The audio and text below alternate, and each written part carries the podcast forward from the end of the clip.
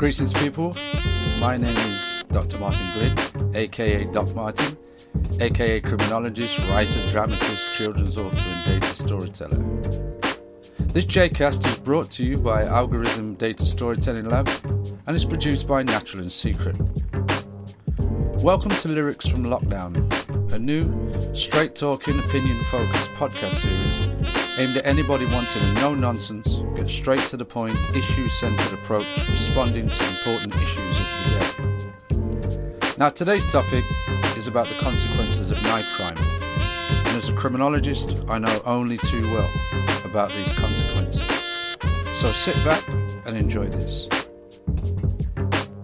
Now, at school, Omar had been bullied so many times because he didn't fit in.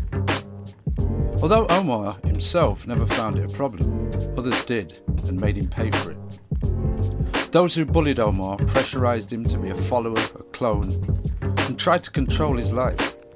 They didn't want Omar to be an individual with his own ideas, thoughts, and feelings. Instead, they wanted Omar to be part of their crew. At the end of each day at school came torment, verbal abuse, and physical attacks.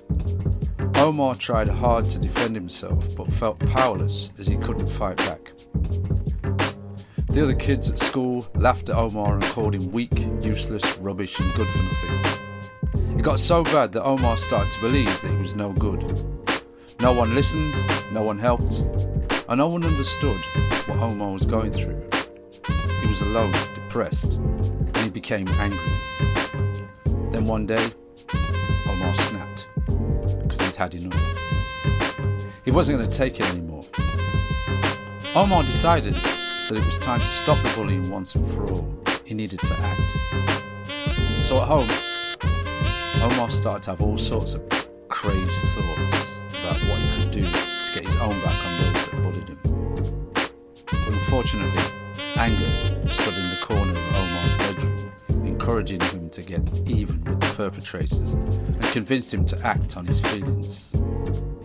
Omar listened intently to anger as he received instructions on what to do. Omar was now poised and ready to go into battle. Now, as Omar was about to leave to go to school, stupidity called him back into his bedroom and told him not to leave without a weapon. So Omar stupidly placed a small knife in his pocket and gave stupidity a hug before leaving. Omar turned the corner on the way to school and was met by foolishness, who gave him some last minute instructions as well as introducing him to three new people nervousness, anxiety, and fear, who all talked and joked with Omar. Whilst in the distance, bravery and reason called out to Omar, but stupidity stepped in and pushed them away. Then stupidity ran up behind Omar and stayed close behind to monitor the situation.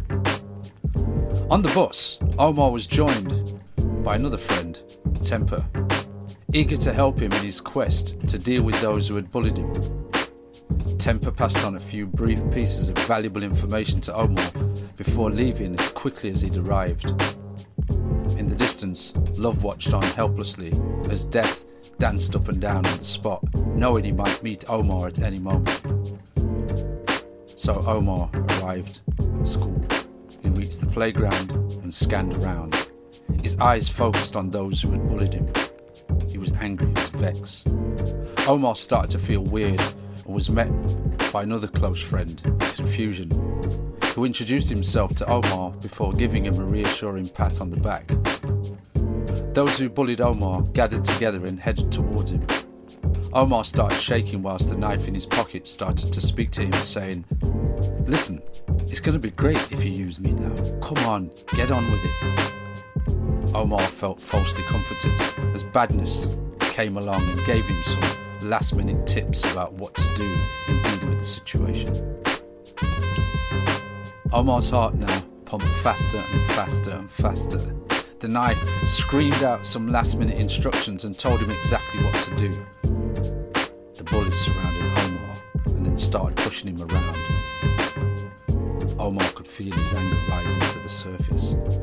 Bravery and foolishness came to Omar's aid and tried to help him, but they too started fighting each other and left Omar on his own. The The knife then screamed at the top of its voice, Come on, take me out, take me out, take me out. Cousins, hostility and rage, appeared on the scene and came to the rescue. They studied the side of Omar and whispered in his ears. Omar lost control and plunged the knife deeply into one of the perpetrator's chests. A loud scream, followed by a drop on the floor, made everyone scatter. The perpetrator stopped breathing whilst Omar ran off.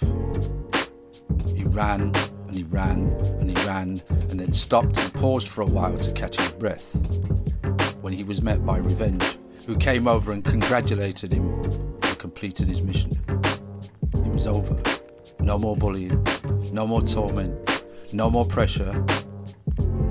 Omar was free of all of that now. The problem was solved. Omar was 15 then. He's 19 now, four years into a life sentence.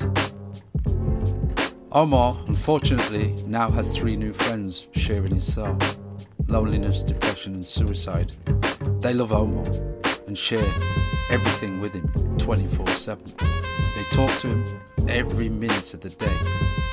Unlike most true friends, they're always there for him, never leaving his side.